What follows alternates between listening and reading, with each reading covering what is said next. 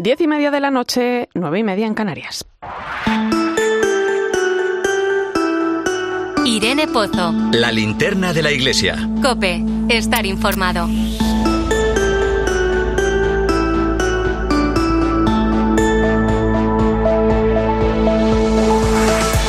¿Qué tal? Buenas noches. Parece que las temperaturas están volviendo a niveles propios de la primavera. Incluso hemos podido ver y sentir y oler la lluvia en algunas partes de España este viernes. Aunque es cierto que se necesita mucho más. Cada año son más notables las consecuencias que traen las alteraciones que venimos sufriendo del clima. Y aunque según estudios recientes a 8 de cada 10 españoles les preocupa el cambio climático, no terminamos de tomar conciencia del problema que tenemos encima. A la vista está pantanos vacíos, escasez de agua, altas temperaturas, fenómenos meteorológicos extremos, problemas de salud como las alergias o los problemas de piel son algunas de las consecuencias del cambio climático que afectan no solo a la naturaleza, ya que todo ello supone un fuerte impacto social, territorial y también económico. Fijaos, en los datos del IPC de abril, la cesta de la compra cuesta hoy casi un 13% más que hace un año. Los precios de los alimentos se moderan, pero no bajan, continúan subiendo. Hay que estar pendiente para ver cómo afecta la sequía a todo esto. En nuestra mano está ponerle freno. El cambio climático se ha convertido en algo urgente que debemos atender.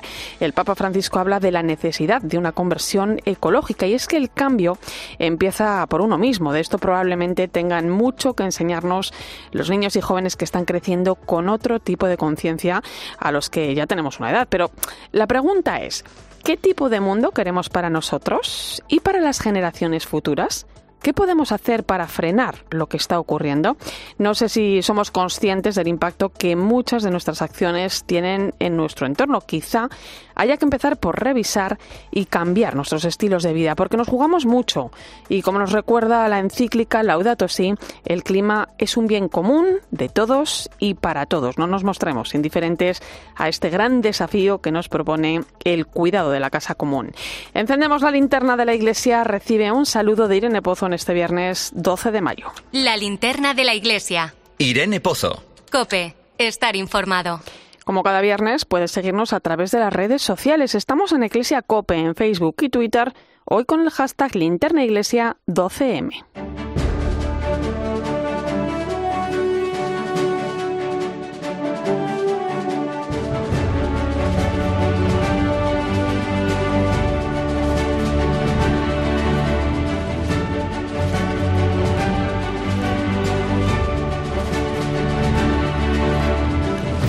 Repasamos hasta ahora las principales claves de la actualidad de la Iglesia que nos deja la semana. Lo hacemos con Manu Torralba. Buenas noches, Manu. Buenas noches, Irene. Y comenzamos con la reacción de la Conferencia Episcopal Española ante el aval del Tribunal Constitucional a la ley del aborto de 2010. Una ley aprobada durante el mandato de José Luis Rodríguez Zapatero que, entre otras cuestiones, permitía el aborto libre hasta las 16 semanas de gestación y que fue recurrida por el Partido Popular hace 13 años. Ese recurso lo acaba de desestimar el Constitucional y ante esa decisión, la Comisión Ejecutiva de la Conferencia Episcopal ha publicado un comunicado en el que lamenta que se declare constitucional que haya seres humanos que no tengan derechos. Los obispos consideran que, con esa ley, el ser humano es un sin papeles en los primeros momentos de su existencia, o sea, un candidato a la expulsión del seno materno. Así lo ha explicado en la linterna de COPE el secretario general de la Conferencia Episcopal, Francisco César García Magán. Con tristeza y con preocupación en este tema tan fundamental, tan delicado, tan importante de la vida, la legislación española ha ido por un plano inclinado. Desde primera ley ¿no? de despenalización de, de tres supuestos en tres casos concretos, pues hemos llegado a ese punto que está bajo el nivel del mar de lo que puede ser el mínimo que hay que garantizar, que es hablar de un derecho al aborto, lo cual es una barbaridad. Los obispos nos piden a todos que trabajemos por la cultura de la vida y a los profesionales sanitarios que ejerzan su derecho a la objeción de conciencia. También hacen hincapié en mostrar todo su apoyo a las mujeres que sufren las consecuencias de un embarazo no deseado y les ofrecen la ayuda de la Iglesia. Es muy triste que ante la, situación que se pueden ver tantas mujeres eh, embarazadas en una situación de soledad, de abandono, y que la única palabra que tenga la sociedad para ayudarla, para apoyarla en esa búsqueda del bien común, es decir, deshazte de tu hijo, deshazte de esa vida. Y evidentemente ahí está, como usted señalaba, tantas asociaciones de iniciativa privada o de carácter diocesano, de carácter de Instituto de Vida Consagrada, que son una ayuda y una apuesta por la vida. Además, la Conferencia Episcopal Española ha publicado la instrucción sobre abusos sexuales para la protección de menores y personas vulnerables que aprobó en la última Asamblea Plenaria. Es un documento que sirve de guía para las diócesis y las congregaciones religiosas y que detalla de manera concreta cómo hay que actuar cuando se produce una denuncia. También dicta cómo deben ser las investigaciones, qué funciones deben tener las oficinas de protección de menores y cuáles son las responsabilidades posibles y las penas que se deben aplicar. Entre otras cosas, esta instrucción detalla cuáles son los mecanismos jurídicos y procesales que son obligatorios y vinculantes para los obispos y los superiores de los institutos de vida consagrada, también las medidas cautelares, las circunstancias del acusado o las condiciones para apartarlo de su ministerio. Todo para reforzar el compromiso de la Iglesia en España para prevenir y afrontar los abusos a menores, como explica el vicesecretario para Asuntos Generales de la Conferencia Episcopal Española, Carlos López Segovia. El desconocimiento de la ley nos puede llevar a negligencias, a impericias y a abusos de autoridad, abusos de poder, pero precisamente porque no se ha hecho lo que se debía. Por eso conocer la norma nos lleva a una precisión en la que se salvaguardan los derechos fundamentales de todas las partes que intervienen en el proceso. Una paz justa en Ucrania, eso es lo que ha reclamado la Comisión de Conferencias Episcopales de la Unión Europea, la COMECE, en una nota con motivo del Día de Europa que hemos celebrado este martes. Los obispos de la Unión Europea reclaman de nuevo que se realicen todos los esfuerzos necesarios para superar el conflicto en Ucrania. Lamentan en el escrito que el Día de Europa vuelva a celebrarse un año más en un contexto trágico de guerra en suelo europeo con un sufrimiento físico, material y espiritual horrible para la población ucraniana. El secretario general de la COMECE es Manuel Barrios. Este contexto que estamos viviendo, recuerda, es muy parecido por lo que fue el momento en que surgió el proyecto de unidad europeo. Después de la Segunda Guerra Mundial, con todos los desastres, surgió como un proyecto de paz gracias a la mente creativa de algunos hombres en ese momento, como Robert Schuman, que el día 9 de mayo de hace 73 años hizo esa invitación a unirnos de una forma también económica que evitar en el futuro cualquier guerra en nuestro continente.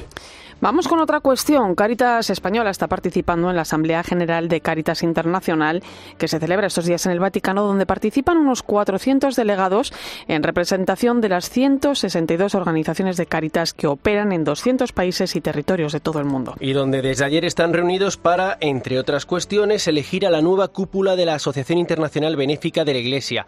Tienen que nombrarse al presidente, al secretario general, al tesorero y a otros cargos directivos. Uno de los que está participando participando en esta Asamblea General es el presidente de Cáritas Española, Manuel Bretón.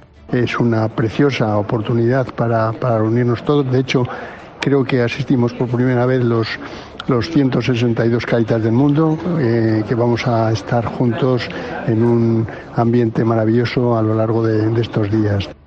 Manu Torralba, muchas gracias. A ti, Irene, hasta la semana que viene. Vamos ahora con la información de nuestras diócesis. Empezamos en Córdoba, donde esta semana se ha celebrado una reunión de la Asamblea de Obispos del Sur. Entre otros aspectos, los obispos de las provincias eclesiásticas de Sevilla y Granada han acordado que se realicen rogativas para pedir la necesaria lluvia. Nos vamos a Córdoba, Natividad Gavira.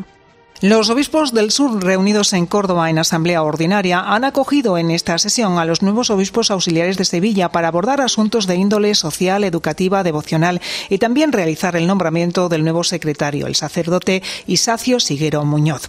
Ahora que las familias deben pensar en la formación de sus hijos para el próximo curso, los obispos han pedido que la religión tenga un trato equitativo respecto al resto de asignaturas. En los centros andaluces, según la Secretaría Técnica de Enseñanza, las matriculaciones superan el 70%, que demuestran la alta aceptación por parte de las familias de la asignatura de religión. Los obispos han animado a los padres a seguir con las matriculaciones a la vez que han pedido a las administraciones que la ofrezcan y a los profesores que le den un trato digno. En el aspecto devocional, el obispo de Córdoba, Monseñor Demetrio Fernández, informó durante la asamblea de la solicitud del pueblo de Lucena para que la Virgen de Araceli sea nombrada patrona del campo andaluz. Y en Madrid este lunes se va a clausurar el Año Santo de San Isidro, que conmemora los 400 años de la canonización del santo patrón de la capital. Será con una misa en la colegiata que alberga los restos del santo, presidida por el cardenal Carlos Osoro. Cope Madrid, Álvaro Coutelén, buenas noches. Buenas noches, Irene. Quedan horas para que este lunes 15 se clausure el Año Santo con motivo del cuarto centenario de la canonización de San Isidro, un periodo que desde la Real Colegiata del Santo se califica de extraordinario, con mucha afluencia de gente y sobre todo un año que ha servido para conocer mejor la figura de San Isidro. Ángel Luis Miralles es el rector de esa colegiata. Que hemos conocido mucho más la figura y la, la repercusión de la santidad de San Isidro. Ha sido un santo que ha pasado un poco así desapercibido, con las fiestas populares, los toros, no sé qué, y no, y no caíamos en la cuenta, pues pues, su figura espectacularmente santo. Este domingo a las 8 de la tarde se va a celebrar en esa colegiata la última misa del quinario, presidida por el cardenal arzobispo de Madrid, Carlos Osoro. En ella se van a imponer las medallas a los nuevos miembros de la Real Congregación. Y el lunes 15, a las 10 de la mañana y con presencia de autoridades civiles y militares, la misa de clausura de este año santo, también presidida por Osoro. Vamos ahora a Huelva, donde están de celebración porque la Romería del Rocío, la más multitudinaria de nuestro país, ha sido calificada como bien de interés cultural por la Junta de Andalucía. Cope Huelva, Ana Oreiro, buenas noches. Buenas noches, Irene. Pues efectivamente, la Virgen de Rocío y la Romería son ya big bien de interés cultural, lo que le ofrece una protección especial. Así se pone en valor el arraigo y una señal de identidad de la romería más grande del mundo, que en apenas unos días congregará hasta un millón de personas en la aldea. Recordemos que las tallas de la Virgen y el Niño datan del siglo XII, pero también los trajes de la Virgen son muy importantes y tienen un gran valor, igual que el propio tesoro de la la Hermandad Matriz de Almonte. Este expediente de Vic protege también la música, las guitarras, la flauta y el tamboril tradicionales en la aldea del Rocío y los trajes de los romeros. También los lugares importantes, tanto en la aldea como en la propia localidad de Almonte o los distintos caminos que llevan eh, a, a las hermandades hasta la aldea del Rocío. En definitiva, un reconocimiento a una de las expresiones de devoción mariana más importantes del mundo.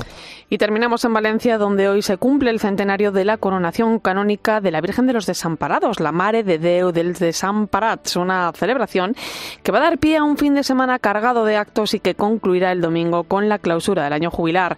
Cope Valencia, Santiago Pacheco, buenas noches. Buenas noches, Irene. A estas horas la imagen de la patrona de Valencia recibe a los valencianos en la Catedral de Valencia, a donde ha sido trasladada desde su basílica hace un rato, a las 8 de la tarde, en un emocionante acto, ya que la imagen original no suele salir nunca de su camarín. La última vez lo hizo hace ya más de 80 años. Durante toda la noche, lo que está previsto es que las puertas de la catedral permanezcan abiertas en una continua vigilia hasta que mañana, tras una misa solemne a las 11 de la mañana, se proceda a llevar la imagen en solemne procesión hasta el Puente del Real, que es el sitio exacto en el que hace justo 100 años tuvo lugar la coronación canónica de la Virgen de los Desamparados. Después, regreso a su basílica y a partir de entonces continúa la fiesta con los actos del resto del fin de semana propios de su festividad. Una festividad con la que se va a clausurar el año jubilar de este centenario de la coronación de la Cheperudeta, que es como cariñosamente le llamamos los valencianos. Escuchas la linterna de la iglesia. Con Irene Pozo. Cope, estar informado.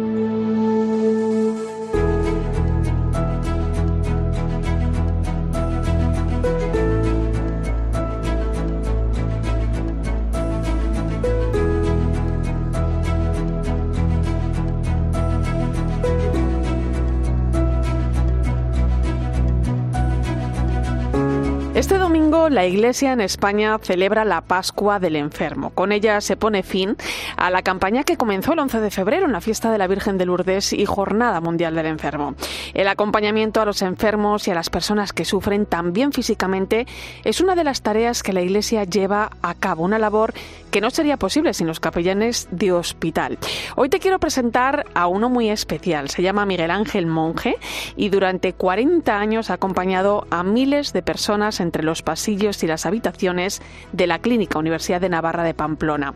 Algunos de los momentos que ha vivido allí los ha reflejado en su libro Recuerdos de un capellán que acaba de publicar Miguel Ángel. Buenas noches. Buenas noches. ¿Qué le lleva a uno, eh, Miguel Ángel, a darse de esta manera a los demás? ¿no? ¿Por qué decidiste ser capellán de hospital? Bueno, decidí, bueno, propusieron. Yo soy médico, o sea que entonces he tenido contacto con la medicina.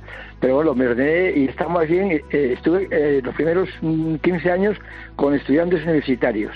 Y en el año 92 me propusieron si quería irme de capellán a la clínica de Navarra. Y me gustó tanto que, que allí sigo, me jubilé hace ya 13 años porque eh, pero sigo trabajando. uno uno no puede dejar eso nunca, claro. Si, puedes seguir trabajando. Eso es.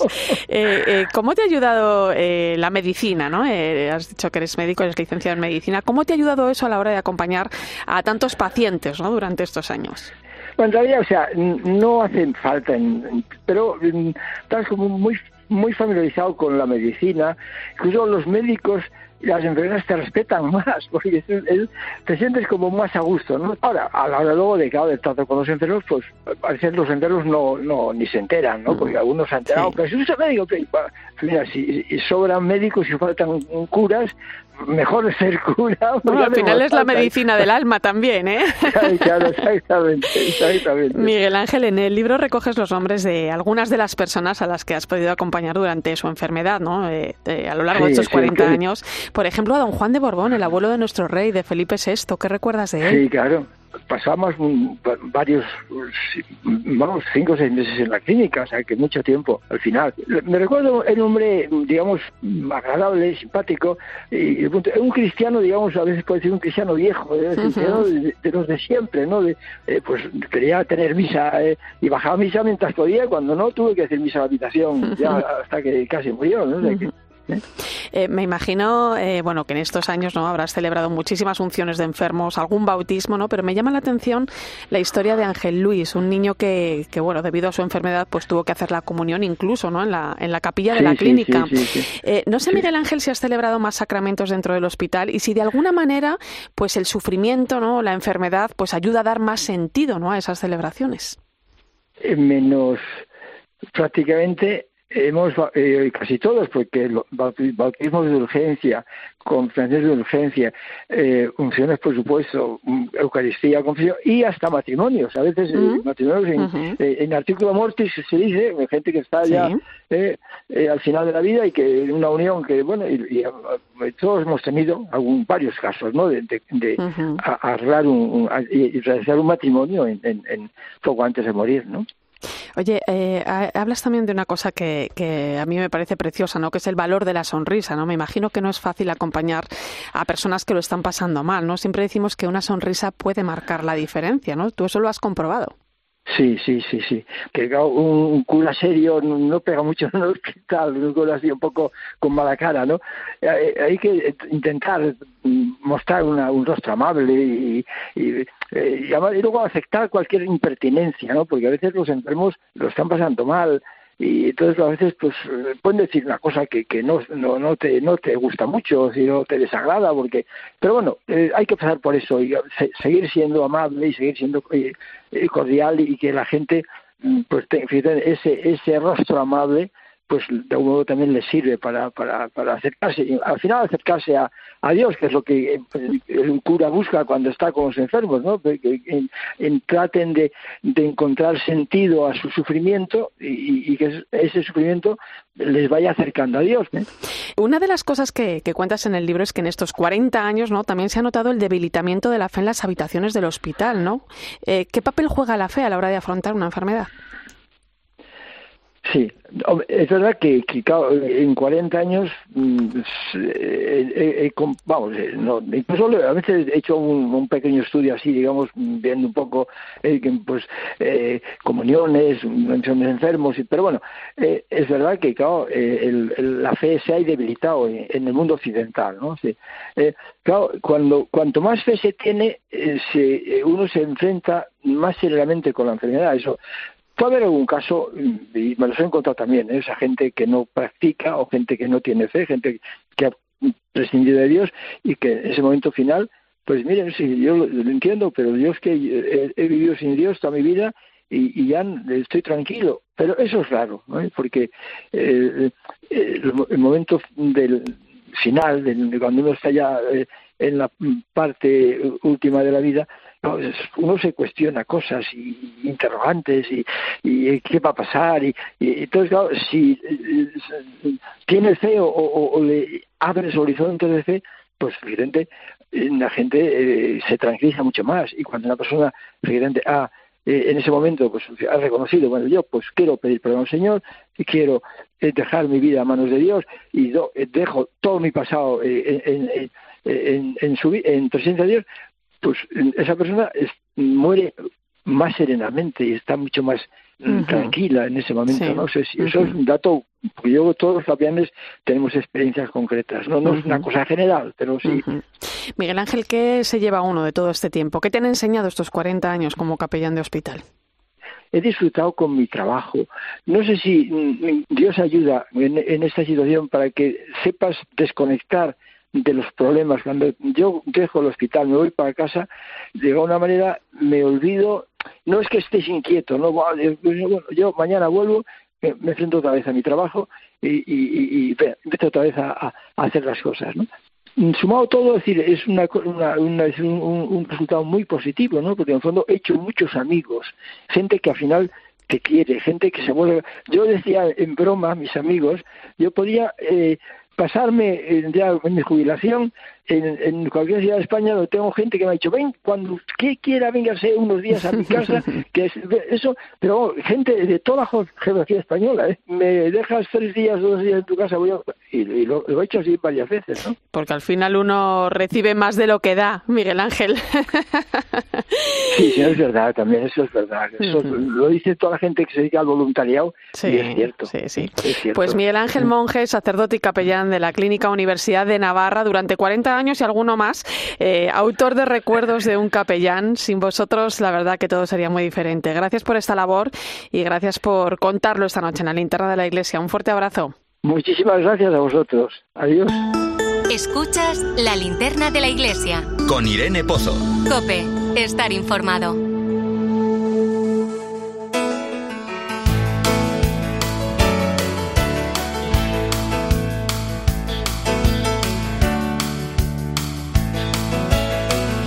La Fundación Más Vida, que lucha por promover la maternidad, ha presentado este jueves una nueva edición de su tradicional campaña Ser Madres la Leche, con la que ayuda a muchas mujeres en toda España a alimentar a sus hijos con leche en polvo.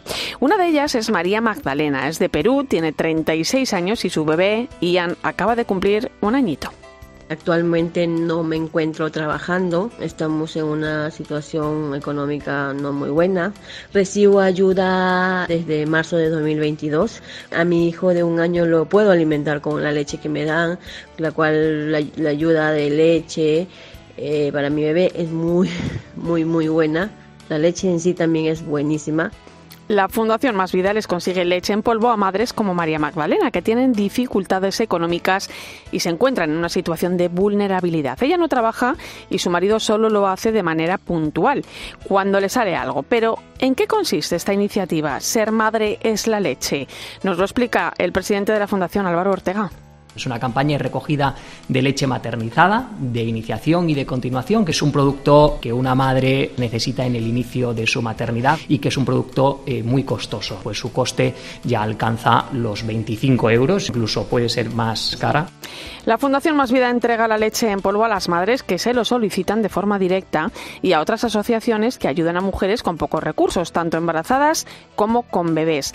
Adevida es una de ellas y Rosa Arregui es la directora en uno de sus centros, donde llevan distribuyendo esta leche desde hace 10 años. Aproximadamente ayudamos a unas 50 mamás de las casi 300 que vienen a Devida durante el año, gracias a la leche y a los pañales y otras cosas que nos dan desde la Fundación Más Vida.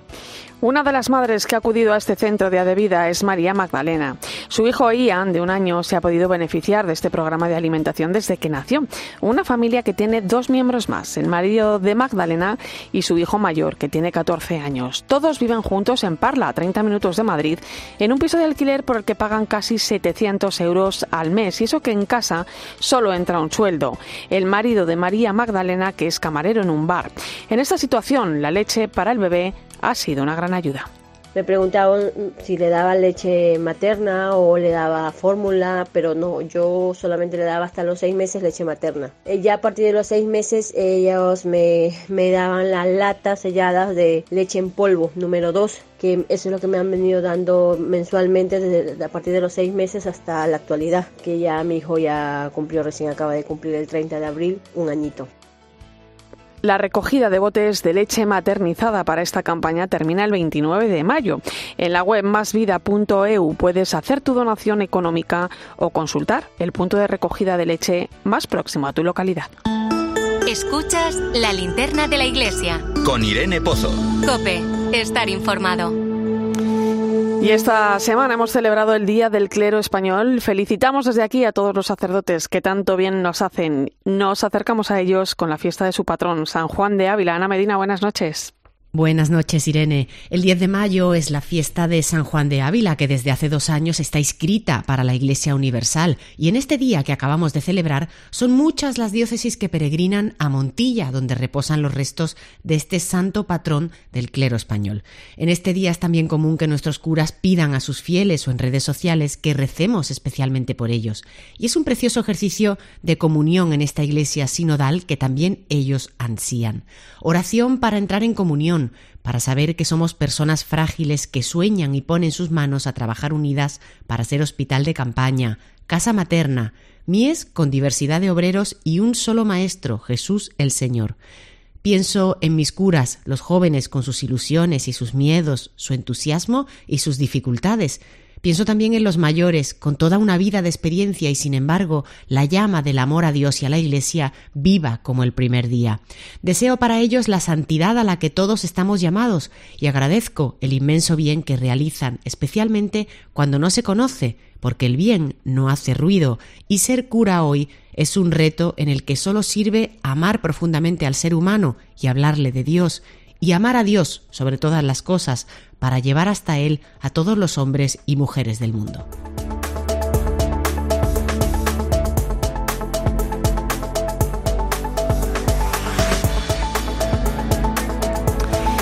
La diplomacia sigue moviéndose discretamente en torno a la guerra de Ucrania. El Papa Francisco podría reunirse con el presidente Zelensky este sábado, según han confirmado a COPE fuentes vaticanas. Conocemos más detalles a partir de las 11 de la noche, las 10 en Canarias. Antes, recuerda que estamos en Iglesia COPE en Facebook y Twitter, hoy con el hashtag linternaiglesia12m.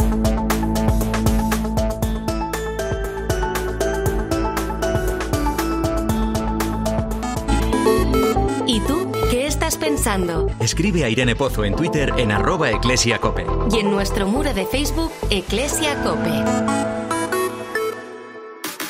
las sequías. Si el panorama no cambia, en verano padeceremos todos restricciones. Nos preguntamos si se puede hacer algo, si nosotros tenemos espacio para cambiar algo o mejorar la gestión de los recursos. Yo creo que tenemos mucho que hacer. Nos tenemos que adaptar a esta realidad. España es el tercer país del mundo en el que mejor se come, de acuerdo con los estudios de la gente y sus impresiones. En COPE de 10 de la mañana a 2 de la tarde, los sábados y domingos, el mejor entretenimiento lo encuentras en fin de semana.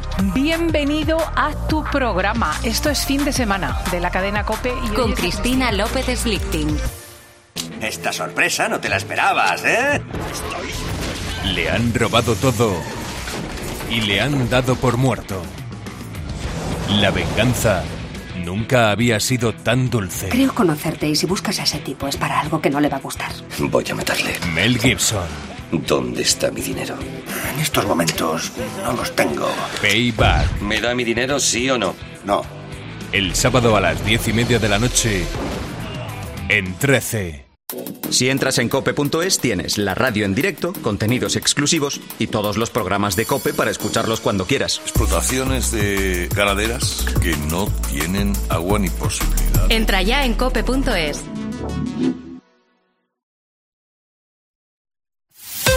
Escuchas la linterna de la iglesia. Y recuerda, la mejor experiencia y el mejor sonido solo los encuentras en cope.es y en la aplicación móvil. Descárgatela. Me dio la motivación. Me dio la tranquilidad. Me dio la visión positiva.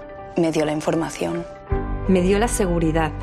Me dio la confianza Y todo esto me lo dio mi family banker de Banco Mediolanum. Banco Mediolanum, número uno en satisfacción de clientes por cuarto año consecutivo. Banco Mediolanum, ¿cuáles son tus metas? Dos cositas. La primera, ahora que necesito ahorrar más que nunca me has vuelto a subir el precio del seguro. La segunda, yo me voy a la mutua.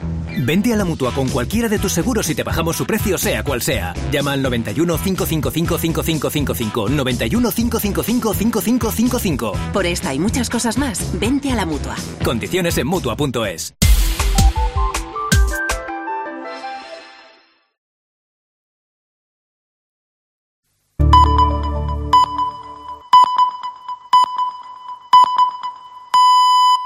11 de la noche, 10 en Canarias.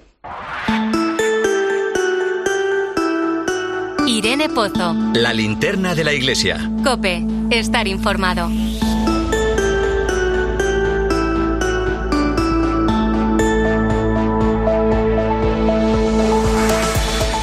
Como cada viernes a esta hora ponemos el foco en el Vaticano con nuestra corresponsal Eva Fernández. Muy buenas noches. Muy buenas noches, Irene.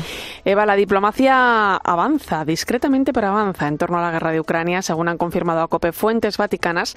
Todo apunta a que mañana podría producirse un importante encuentro entre el Papa Francisco y el presidente Zelensky. ¿Qué más sabemos? Sabemos que el encuentro se da por seguro, aunque no está confirmado oficialmente. Los datos van llegando a cuentagotas y aunque mm, no se ha dicho la hora exacta, todo está preparado en el aula Pablo VI, donde posiblemente se celebrará el encuentro a primera hora de la tarde. La agenda del Papa es cierto que por la mañana estaba ya muy completa. No olvidemos que este encuentro ha sido muy improvisado, ¿no? Eh, la agenda mañana del Papa está llena de audiencias y por por este motivo mm, eh, todo apunta a que el encuentro no se produciría antes de comer. Pero nunca se sabe, nunca se sabe. Lo veremos mañana. La reunión llega, eso sí, después de que mm, el propio Francisco revelara que está en marcha una visión del Vaticano para poder, eh, para mm, intentar eh, poner fin a, la guerra en Ucrania, de la que aún no se conocen los detalles. Me refiero a la misión, pero, pero que ha sido reconfirmada por el, por el secretario de Estado, Pietro Parolín. Va a ser la primera vez que se vean cara a cara desde que comenzó la guerra, porque ambos sí que se conocen. Francisco lo recibió en audiencia en 2020 y han hablado por teléfono como mínimo en dos ocasiones desde que comenzó la guerra. Eh, con quien Francisco no ha conseguido hablar de momento es con Putin, aunque mm, lo ha intentado y, dejó entrever mm, en una ocasión que, el propio Putin es el que eh, está poco reticente eh, ¿no? no, olvidemos que, que Rusia, eh, por así decirlo, tiene en su ADN la identidad ortodoxa, ¿no? Y, quizás para ellos sería un poco demasiado, dicho así, confiar en el obispo de Roma para detener mm, sus propios intereses, ¿no? Casualmente, esta misma semana el Papa ha recibido eh, el jueves pasado, ayer, o es que es que madre mía, ya pasa el tiempo que no sabes dónde fue. Ayer fue jueves, pues ayer ayer se despidió el embajador ruso ante la Santa Sede, con el que el Papa mantenía muy buena relación. ¿Os acordáis que lo primero que hizo el Papa fue justo ir a ir a visitarlo al día siguiente del inicio de la guerra, ¿no? Y, mm, y bueno, pues Zelensky también se va a reunir en, mañana en Roma con el presidente Mattarella y con la primera ministra Giorgia Meloni. Y, tal como está en estos momentos la inminente ofensiva de la guerra, mm, se puede decir, Irene, que hará falta un milagro ¿no? para que se produzca un alto el fuego, pero por aquí se recuerda que mañana es la Virgen de Fátima, que tanto tiene que ver con las guerras y con Rusia. Mm, y, un mes después del estallido de la guerra, el Papa consagró Rusia y Ucrania ante una imagen de la Virgen de Fátima. Casualmente, fíjate Irene, mañana sábado el cardenal Pietro Parolin estará en, justo rezando un rosario en el, en el santuario de Fátima. Eh, ya estaba previsto que, que estuviera allí. La reunión con Zelensky ha sido como hemos dicho, muy rápida y no estar aquí el cardenal Parolín. Pero bueno, se ve que, tampoco Francisco renuncia a intentar un milagro y, en eso estamos. Mañana es eh, el día de la Virgen de Fátima y quién sabe.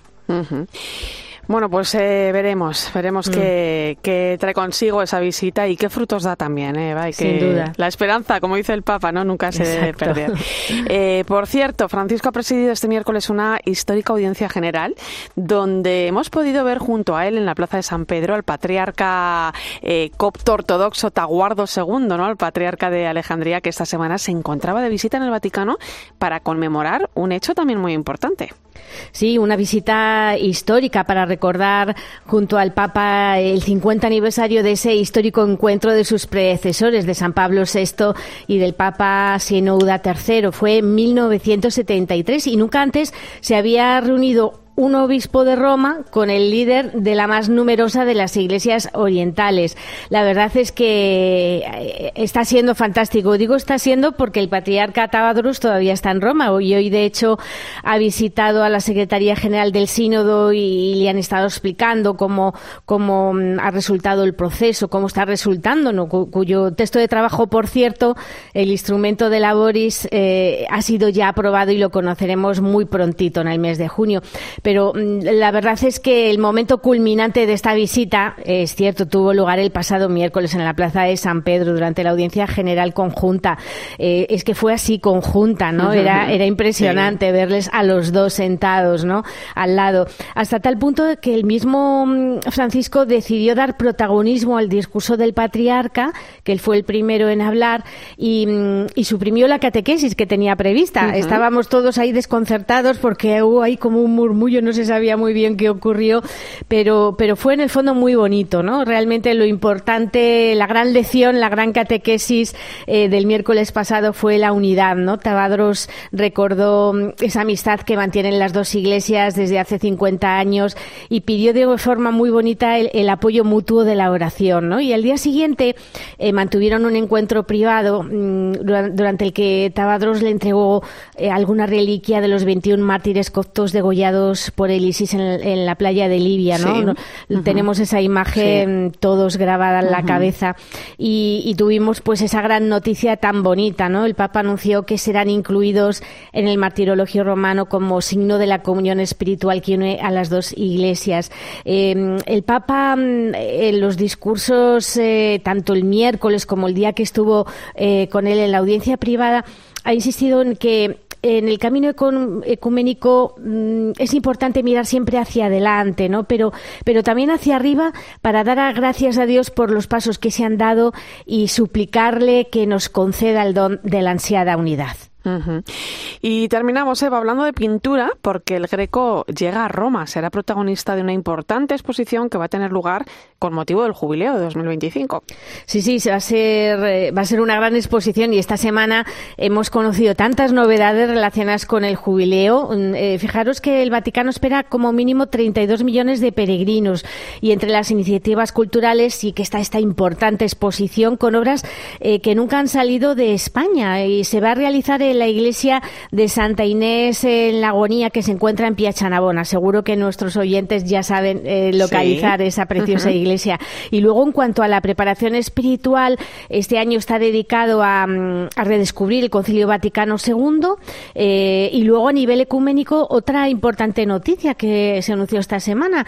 Y es que se celebrará durante el jubileo el decimoséptimo centenario del Concilio de Nicea, que es una Ujú. fecha Sí. muy significativa para todos los cristianos porque en Nicea eh, Sí. se desarrolló ese primer eh, concilio cristológico. O sea, que se avecina un gran jubileo Sí. del que seguro queda mucho que contar, Irene. Bueno, pues estaremos, lo seguiremos muy de cerca, claro que sí. Habrá que ir pensando ¿eh? en hacer también una escapada allí a la ciudad eterna. Sin duda, sin duda. Un programa de la linterna. Hombre, lo aquí. merece, lo merece.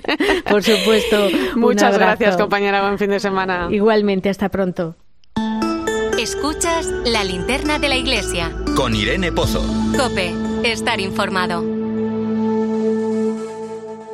Arranca la campaña electoral y es momento de pensar sobre el sentido que le damos los cristianos a nuestro voto. Hoy la Hermandad Obrera de Acción Católica, la OAC, hacía pública la nota Elecciones y Soberanía del Pueblo con una reflexión sobre el momento actual de cara al proceso electoral que acaba de comenzar y que nos llevará a las urnas el próximo 28 de mayo. Maru Mejina, presidenta de este movimiento de trabajadores de la Iglesia Española, que es la OAC, muy buenas noches. Hola, buenas noches. Eh, Maru, es mucho lo que nos jugamos con nuestro voto en un momento en el que, bueno, pues se presentan grandes retos, ¿no? Y preocupaciones que debemos atender. Eh, ¿Qué panorama, qué radiografía podemos hacer del momento actual que nos lleve eh, a reflexionar, ¿no? A dar sentido a lo que vamos a hacer los españoles el 28 de mayo. Mm, bueno, primero es importante tomar conciencia de eso que, que tú estabas diciendo, de la trascendencia del momento que vamos a vivir el día 28 porque todos y todas vamos a decidir con nuestro voto cuál va a ser la configuración de nuestro ayuntamiento o de o de la, del Parlamento, de la comunidad, en algún caso. Y luego el panorama es complicado, es convulso, porque, bueno, seguimos estando en una gran inestabilidad económica, hay numerosos conflictos armados, entre ellos la guerra de Ucrania, que nos afecta a nosotros más directamente, el cambio climático que, seguimos sin prestar atención cuando ya estamos padeciendo sus consecuencias y a lo más cercano los enormes beneficios que tienen las grandes empresas, la subida de precios, el adelgazamiento y la, y la privatización de los servicios públicos, como hemos visto con la sanidad. Vemos como la vida política está siempre en constante campaña electoral en la que todo vale. Hay que conseguir votos, y esto desprestigia constantemente a nuestras instituciones. Y ante esto tenemos que reaccionar. Y tenemos que pensar hacia dónde tiene que ir y nos tiene que llevar la política. Por eso esta campaña es una oportunidad para repensar todo esto. Realmente es un llamamiento a la participación de todo el pueblo de Dios en este proceso electoral, ¿no? Como ciudadanos y como católicos que buscamos pues lo mejor para el bien común, ¿no? Eh, ¿Qué entiende la Iglesia que es el pueblo y cómo tiene que vivir este proceso? Pues el Papa Francisco en la Fratelli nos habla de que el pueblo, la raíz del pueblo es la esencia fraterna. Y esa es la raíz que nosotros queremos destacar en esta reflexión.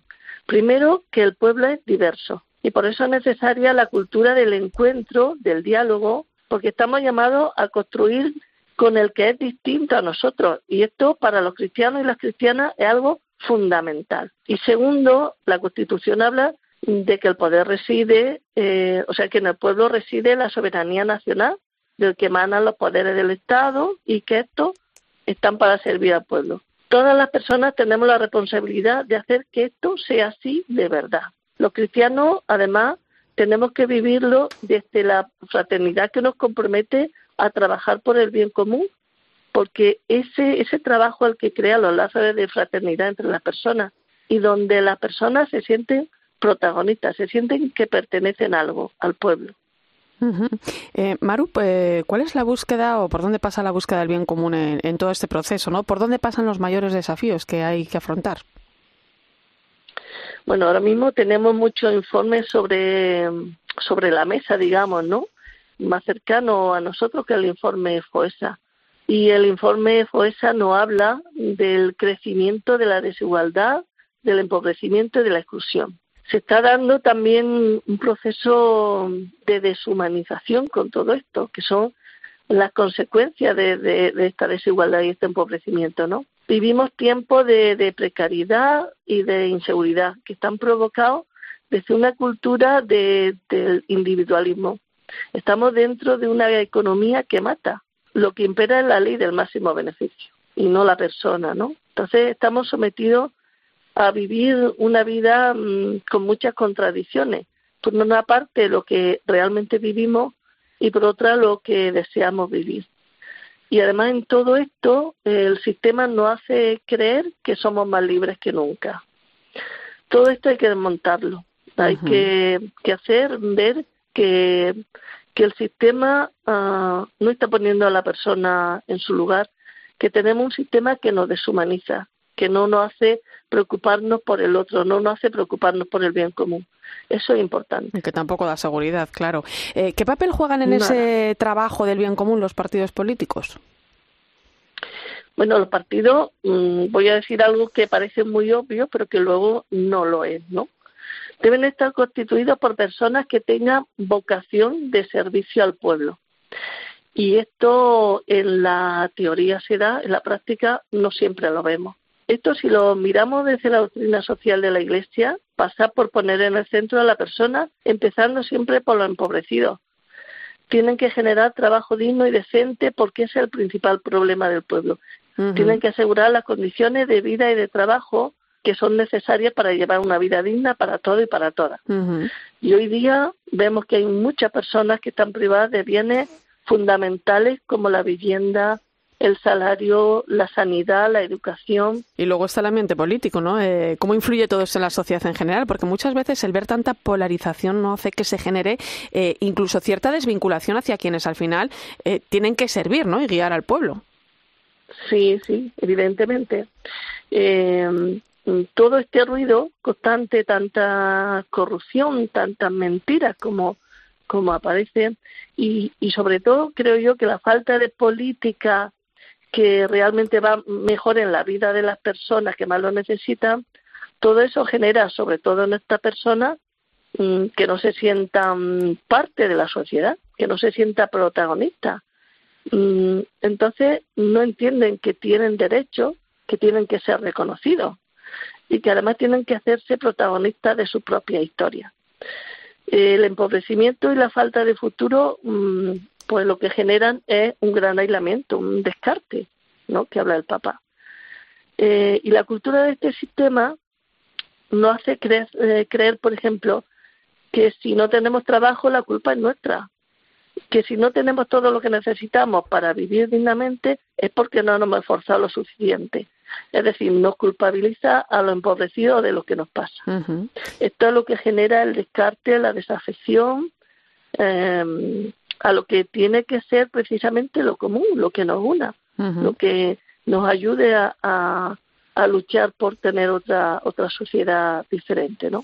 Maru, ¿qué mensaje queréis compartir desde la OAC en este tiempo de campaña electoral que, eh, que es importante, ¿no? Que es también un tiempo de reflexión para la ciudadanía, ¿no? De cara al 28M. Pues sobre todo que tomemos conciencia de que tenemos que implicarnos en esta tarea, que todos somos corresponsables de lo que ocurre en nuestra sociedad y de lo que vaya a ocurrir el 28 de mayo. Eh, como cristianos y cristianas tenemos un compromiso claro en esa lucha por el bien común. Y junto a otras y a otras mm, tenemos que hacer lo posible por trabajar porque esta sociedad pues, sea más igualitaria, una sociedad sin empobrecidos, una sociedad con trabajo digno. Esa es la caridad política que tenemos que vivir los cristianos. Pues Maru Mejina, presidenta de la OAC, la Hermandad Obrera de Acción Católica, gracias por ayudarnos a poner un poquito de claridad y de sentido común en este tiempo que necesita de tantas respuestas. Un placer, como siempre. Igualmente, muchas gracias a vosotros. Hasta luego. Escuchas la linterna de la iglesia. Con Irene Pozo. Cope, estar informado. 11 y 16 y 17 minutos de la noche, 10 y 17 en Canarias. Entramos en tiempo de tertulia hoy con el análisis de la directora del Máster de Doctrina Social de la Iglesia de la Universidad Pontificia de Salamanca, Teresa Conte. Muy buenas noches. Buenas noches, Irene. Y de la directora del semanario El Fallo Omega, Cristina Sánchez, bienvenida. ¿Qué tal, Irene? Buenas noches. Bueno, hoy traemos a nuestra tertulia dos temas que han sido noticia también esta semana y que suponen un gran desafío en el mundo actual. Hablamos de migraciones y hablamos de natalidad. Hace mm, unos días conocíamos el mensaje del Papa Francisco para la próxima Jornada Mundial del Migrante y el Refugiado, un mensaje que nos habla de libertad, la que debería tener la persona que decida libremente migrar, porque no olvidemos que es un derecho, aunque muchas veces, quizá demasiadas, no sea así. Las migraciones forzadas existen, llevan detrás eh, la guerra, la persecución, la pobreza y en medio eh, el miedo y la desesperación. ¿no? Dice el Papa en su mensaje que para eliminar estas causas y acabar finalmente con las migraciones forzadas es necesario el trabajo, un esfuerzo que comienza por preguntarnos, Teresa, ¿qué podemos hacer? Pero también, ¿qué debemos dejar de hacer? Madre de Dios, ¿qué debemos dejar de hacer? Mira, eh, esto se hace público eh, justo cuando sabemos que ayer, por ejemplo, ayer o anteayer en la ciudad del Paso, en la frontera sur de Estados Unidos o norte de México, se barrieron literalmente las calles de, de ciudadanos emigrantes, de, ciudadanos que emigran, ¿no? Que emigran de todos los rincones de Latinoamérica, fundamentalmente, aunque también de otros países del mundo, y que sueñan con cruzar la frontera para poder vivir, para poder vivir. Eh, y yo pensaba ayer, ¿no? ¿Y qué hacen los gobiernos? En realidad, ¿qué hacen los gobiernos de los países que están expulsando eh, a cientos de ciudadanos, madres, padres, niños, de sus casas, ¿no? Eh, hablabais ahora, hablaba ahora la OAC de crear empleo. Evidentemente, ese, ese sigue siendo eh, el motor fundamental del sustento personal y también del sustento familiar, ¿no? Sin unas condiciones dignas de empleo, sin sociedades eh, en las que la violencia determina la vida de los ciudadanos y el crecimiento de los hijos, por ejemplo, ¿no?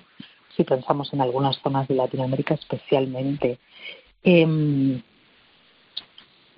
es que son tantas las bueno, cosas. es que, de hecho, miraba yo las imágenes que se están produciendo estos días ¿no? en, en, la frontera de México, donde, donde miles de personas están intentando cruzar a eh, entrar en Estados Unidos, ¿no? Eh, son hombres, mujeres y niños cruzando, ¿no? El río Bravo, ¿no? Que tantas tantas vidas, ¿no? Se ha cobrado, ¿no? Es el drama de la de, sabes el drama y ves eh, la esperanza de una vida mejor, ¿no? Eh, eh, lo hemos podido vivir también de cerca aquí en España, ¿no? Donde gracias a la Iglesia, pues, se están llevando a cabo esos cuatro verbos del Papa Francisco, ¿no? Acoger, proteger, promover, integrar. Eh, no sé, a falta de acuerdo para poner en marcha corredores humanitarios que garanticen una migración segura y ordenada, pues se viene trabajando ¿no? en esos corredores de hospitalidad, ¿no? Se están abriendo también puertas a través de la mesa del mundo rural, ¿no?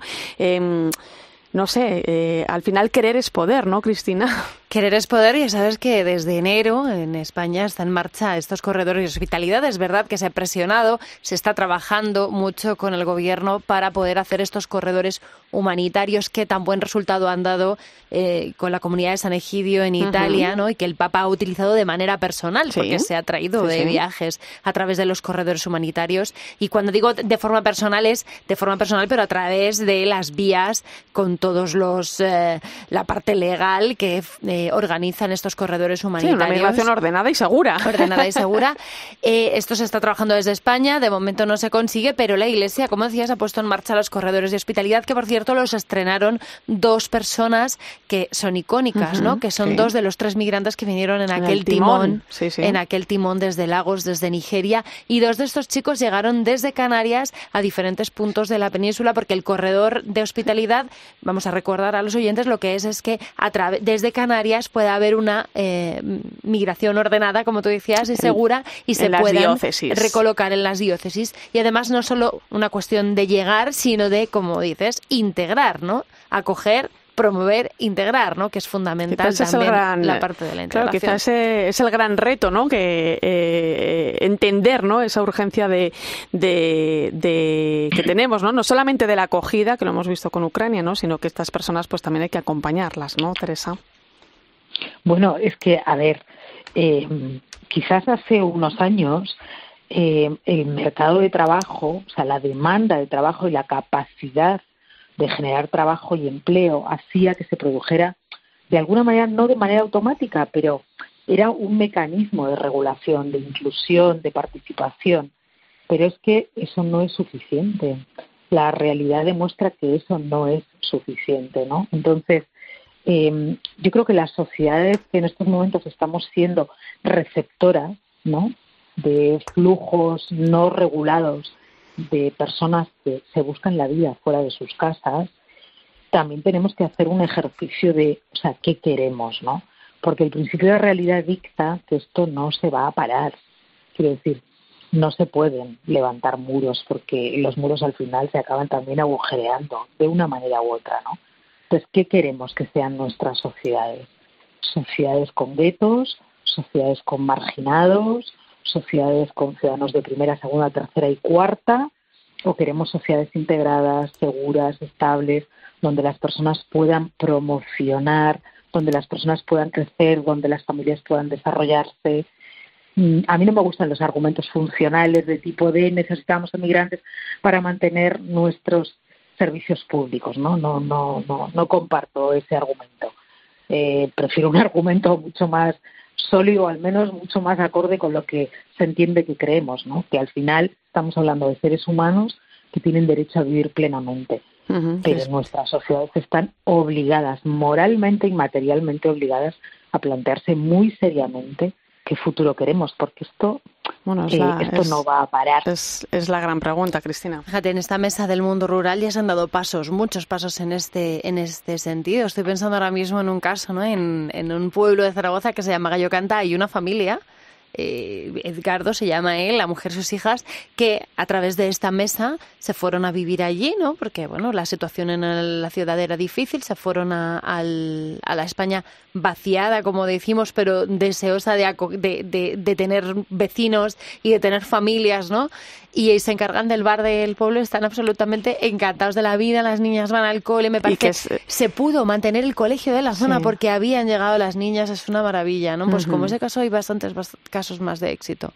Bueno, pues y ahí lo dejamos, ¿eh? porque no se puede responsabilizar ¿no? de esa España vaciada solamente a los migrantes, eh, ni los migrantes que, sirvan solo para repoblar la España vaciada, pero es una ayuda y es eh, una solución importante que, que tenemos también ante este problema. Por cierto, hablamos de muy rápidamente de otro gran reto que tenemos, que es el invierno demográfico que vivimos.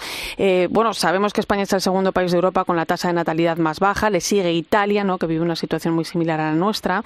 Y esta mañana el Papa Francisco ha participado junto a la primera ministra italiana, junto a Giorgia Meloni, en los llamados Estados Generales de Natalidad, ¿no? que hablan sobre eh, el futuro demográfico y la crisis de natalidad en, en el país. ¿no? Y Francisco pedía políticas con visión de futuro para aumentar la natalidad en Europa. ¿no? Decía que el nacimiento de niños es el principal indicador para medir la esperanza de un pueblo. Porque es importante que haya nacimientos, ¿no? que hay detrás también de las bajas tasas de natalidad, Cristina. Bueno, pues eh, también hay, eh, o sea, hay mucha parte, ¿no? De, de cómo se enfrenta el ser humano, ¿no? A, a la vida que tiene, ¿no? Y estamos en una sociedad muy emotiva, muy individualizada, en el que eh, muchas personas creen que tener hijos es una carga, pero también es real que hay una dificultad ¿no? en, en la infraestructura. Tiene que haber un cambio de mentalidad, tiene que haber un cambio de política, porque realmente lo decía el Papa, ¿no? Y hablaba concretamente de, del papel de las mujeres, ¿no? Y la carga de muchas mujeres cuidadoras que no, no son, no pueden trabajar, cuidar, eh, eh, mm, estar pendientes de la mm, infraestructura, la logística familiar, es imposible, no se llega. Muchas mujeres tienen que elegir.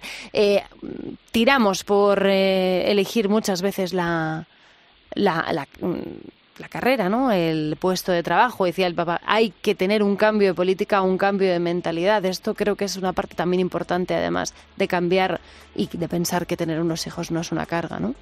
Bueno, pues desde luego un reto importante el que tenemos por delante, el de impulsar la natalidad y dar respuesta también al tema migratorio.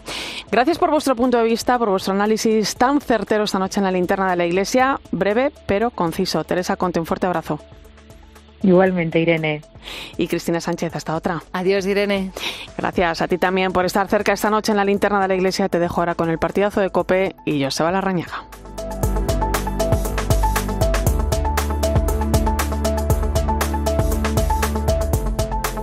Irene Pozo, La linterna de la iglesia. Cope, estar informado.